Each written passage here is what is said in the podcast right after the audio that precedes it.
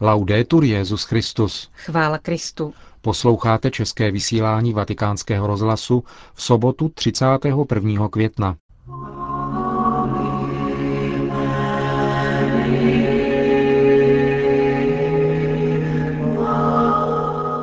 O potřebě globalizovat nejen ekonomické zájmy, ale také solidaritu hovořil Benedikt XVI. Na setkání se členy nadace Centesimus Annus pro pontifice. O své nedávné cestě na Ukrajinu bude v našem rozhovoru mluvit kardinál Tarcisio Bertone. Dnes se v Banneux slavilo 75. výročí tamnějších mariánských zjevení. Od mikrofonu vás zdraví Milan Glázer a Johana Bromková. Zprávy Vatikánského rozhlasu. Vatikán. Globální ekonomické systémy musí být otevřeny solidaritě a subsidiaritě, řekl Benedikt XVI. Účastníkům sympózia pořádaného nadací Centesimus Annus pro pontifice na téma sociální kapitál a lidský rozvoj. Nadaci založil Jan Pavel II. Roku 1993 za účelem šíření a prohlubování sociálního učení církve. Uskutečňování spravedlivého světového ekonomického řádu, soustředěného na lidskou osobu a nikoli na zisk, je jedním ze zásadních teoretických a praktických cílů, k nimž míří křesťanská sociální vize. Papežské encykliky z konce 19. a během celého 20. století tuto vizi rozvíjely, konče encyklikou Jana Pavla II. Centesimus Annus, z níž vyplynula myšlenka založit stejnojmennou nadaci, která sdružuje odborníky různých oblastí sociálních věd. Benedikt XVI. Ve své dnešní promluvě k přibližně 300 účastníkům zmíněného sympózia poukázal na to, že dnešní finanční a obchodní systémy, které se zaměřují na globalizaci, mohou a musí být zároveň interpretovány na míru člověka v sociálním kontextu otevřeném solidaritě.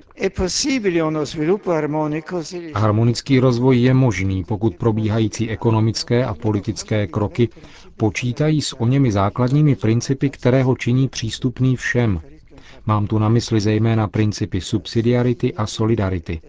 Středem každého ekonomického plánování, zvláště vezme-li se do úvahy rozsáhlá a komplikovaná síť vztahů, charakteristická pro postmoderní dobu, musí být vždycky lidská osoba, jež je stvořena k obrazu Božímu a je Bohem určená, aby bděla nad nezměrnými zdroji stvoření a spravovala je.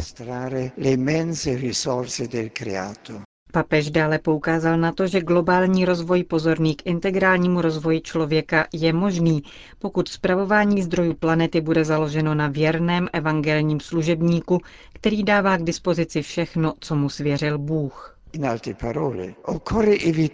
Jinými slovy je nezbytné vyhýbat se tomu, aby zisk byl pouze individuální, nebo aby kolektivistické formy popíraly osobní svobodu. Ekonomický a obchodní zájem se nesmí nikdy stát výlučným, protože by potíral lidskou důstojnost. Poněvadž probíhající proces globalizace zasahuje stále více oblasti kultury, ekonomie, finančnictví a politiky, je hlavní výzvou dneška potřeba globalizace nejenom ekonomických a obchodních zájmů, ale také očekávání solidarity při respektování a zhodnocení přínosu každé jednotlivé složky společnosti. V tomto ohledu, dodal papež, církev ve svém sociálním učení zdůrazňuje význam přínosu prostředních stupňů podle principu subsidiarity, aby svobodně přispívali a orientovali kulturní a sociální změny a zaměřovali je k autentickému pokroku člověka i kolektivity. Svatý otec v závěru dnešního setkání vyjádřil poděkování za vykonanou práci členům vatikánské nadace Centesimus Annus pro pontifice. Vatikán. Mariánský měsíc zakončí ve Vatikánu modlitba růžence na svatopetrském náměstí. Začne ve 20 hodin a bude pokračovat bohoslužbou slova, kterou v 21 hodin uzavře apoštolské požehnání Benedikta XVI. Přímý přenos z náměstí sv. Petra začne na vlnách Vatikánského rozhlasu v 19 hodin 50 minut, tedy 5 minut po skončení našeho večerního vysílání. O komentář jsme požádali kardinála Angela Comastriho, arcipresbytera Vatikánské baziliky. V minulých letech probíhala závěrečná pobožnost měsíce máje u Lurdské jeskyně ve vatikánských zahradách. Každý rok jsme ale mívali problém s tím, že mnoho lidí se chtělo účastnit a pro všechny nebylo místo. Abychom tedy vyšli vstříc lidem, kteří chtěli uzavřít mariánský měsíc spolu s papežem, napadlo nás, že bychom se mohli přenést na náměstí sv. Petra. Do otevřeného náručí svatopetrského náměstí se vejdou všichni, kdo se chtějí společně pomodlit růženec, vyslechnout papežova slova a přijmout jeho požehnání. Vatikán.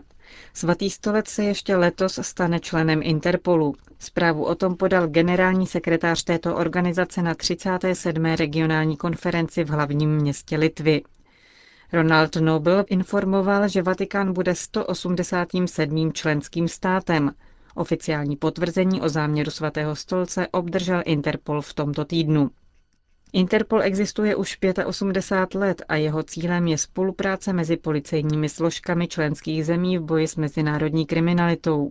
Vilnius hostil do včerejška 37. regionální konferenci, která se mimo jiné zabývala postupem při hledání válečných zločinců z bývalé Jugoslávie. Rozhodovalo se rovněž o postupech při lepší ochraně dětí před sexuálním zneužíváním a mezinárodním boji s kriminalitou na internetu. Další regionální konference Interpolu je plánována na rok 2009 v San Marinu. Před týdnem předsedal ve Lvově kardinál Bertone blahořečení Marty Věcké. Na Ukrajině se také setkal s představiteli pravoslaví a s veřejnými činiteli.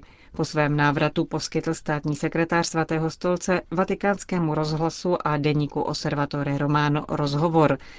Jeho zkrácenou verzi vám nyní přinášíme.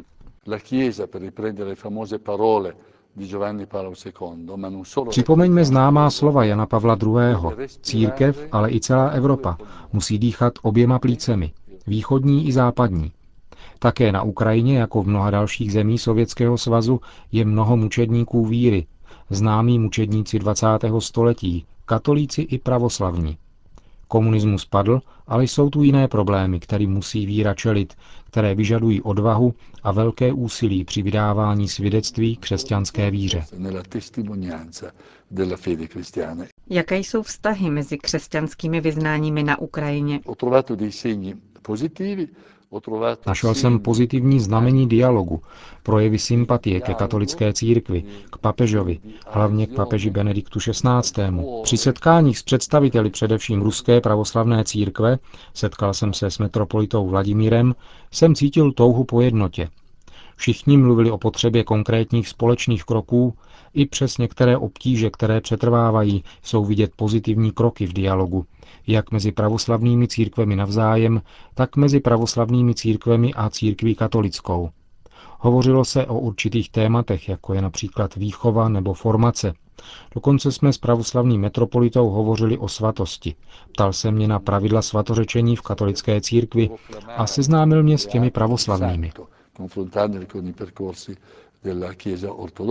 Setkal jste se v rozhovorech s lidmi se stopami po tragickém hladomoru ve 30. letech minulého století způsobeném sovětským režimem. Jde o problém, který je v ukrajinském národě i u jeho představitelů velmi živý. Zvláště proto, že, jak víme, v letech 1932 až 1933 strašlivý hladomor na sovětské Ukrajině způsobil smrt mnoha milionů lidí. Podle řady historiků a podle přesvědčení ukrajinské vlády byl hladomor cíleně způsoben Sovětským svazem s cílem zdecimovat tamní obyvatelstvo. Kulturní sféry, ukrajinská vláda a prezident osobně nyní chtějí zahájit bádání o těchto skutečnostech, snad i za pomoci smíšené komise Ukrajiny a Vatikánu, protože ve Vatikánském tajném archivu lze dohledat velmi přesnou dokumentaci k tomu, co se tehdy dělo, a také o pomoci, o níž se katolická církev a svatý stolec v oné situaci pokoušeli. Půjde tedy o podporu společného výzkumu, který by došel k přesnému popisu historických událostí a charakteristiky oné genocidy. Nejde ovšem jen o tento problém. Studium a společný historický výzkum se bude týkat také dalších kapitol ukrajinské historie, tak jak se to děje v rekonstrukci historických událostí všech států, které nějak přicházely do styku se svatým stolcem a s papeži. Nyní tedy čekáme na přesnou formulaci ze strany ukrajinské vlády. Říká vatikánský státní sekretář kardinál Tarcisio Bertone. V belgickém Banneux dnes vyvrcholily oslavy 75. výročí tamnějšího zjevení Panny Marie. V místní bazilice, která je belgickou národní svatyní, slavil eucharistii papežský legát, kardinál Daniels. Před 75 lety se v této zapadlé vesničce, vzdálené 25 kilometrů od Liège, ukázala 11letému děvčeti Mariette Beco celkem 8krát Matka Boží a představila se jako panna chudých a zanechala krátké poselství. Církevní schválení se těmto zjevením dostalo po 16 letech roku 1949 od diecézního biskupa z Liège, monsignora Kerkhofse. Byla zde vybudována kaple. Roku 1999 byla zdejší mariánská svatyně belgickou biskupskou konferencí prohlášena za národní svatyni. Pro Vatikánský rozhlas hovoří o tehdejších událostech v Banneux otec Léon Wuillaume. To, co je na Banneux podivuhodné a ihned udeří do očí, je prostota místa. Nic okázalého, žádné extáze, žádné apokalyptické poselství. Myslím, že je zapotřebí připomenout, že v Banneux se všecko dělo mlčky. Žádní žurnalisté, žádná křiklavá reklama, pouze dostačující počet svědků. Některé charakteristiky tohoto zjevení jsou společné s Lourdes, jako například pramen vody. Co je hlubším poselstvím Panny Marie z Banneux? Slova poselství byla studována. Skládají se vlastně jen z podstatných jmen a sloves. Já jsem pana chudých. Je tam jeden přívlastek, malá kaple, a jedny příslovce, hodně se modlete. Všechno ostatní, věřte mi, já budu věřit vám, je jasné třířádkové poselství a může být přeloženo do všech jazyků v několika minutách. A proto se také rozšířilo do všech národů. Pana také ukázala na pramen, jako by chtěla říci, že zjevení je soustředěno na pramen a pramenem nemůže být než Ježíš Kristus. Panna Maria také tvrdila, že pramen patří všem národům. Když se biskup Kerkhofs dozvěděl, že Panna měla říci pro všechny národy v souvislosti s tak zapadlou lokalitou, kam nikdo nechodil ani neprocházel, pomyslel si, že děvče se spletlo nebo to špatně pochopilo. Dnes je to zřejmé. Existuje 4 až 5 tisíc reprodukcí Panny z Banneux po celém světě. Pana chudých je známá opravdu všude. Vizionářka Mariette Beco měla v době zjevení 11 let a dosud žije. Nevstoupila do řehole, vdala se, ale především byla velmi kritizována za to, že se nikdy nechtěla rozdělit o zážitek zjevení před velkým publikem. Co lze tedy říci o Mariette Beco? Mariette byla prvorozená z početné rodiny. Stála vždy po boku maminky, které pomáhala při vaření, praní a péči o sourozence. Velké byly snahy odvést ji z jejího prostředí. Mariette je výrazem opovržení pokrytectvím, vyznačuje se věrnou a přímou láskou. Nikdy neučinila nic proto, aby si získala sympatie. Ale jako všichni svědci, řecky se řekne martyres, jsou nuceni snášet obviňování protivníků, nátlak, podezření, pomluvy, klepy o soukromém životě. Zejména bylo rozšířeno mínění, že Mariette se měla podobat Bernadetě jako sádrový odlitek. Ona se však odmítla přizpůsobit tomuto předem připravenému schématu, jako by se svatost dala vyrábět sériově. Mariette Beco žije tedy v ústraní, vzdálena médiím. Roku 1985 se však během návštěvy Jana Pavla II. V Banneux setkala s papežem. Je to pravda? Ano, Mariette požádala o setkání s papežem, ale žádala také, aby tam nebyly kamery, protože nikdy nechtěla ani kamery, ani žurnalisty. Vždycky je odmítala a mnoho kvůli nim zkusila. S papežem se setkala v zákristii. Říká otec Léon Wuillaume v souvislosti se 75. výročím mariánských zjevení v Banneux. Končíme české vysílání Vatikánského rozhlasu. Chvála Kristu. Laudetur Jesus Christus.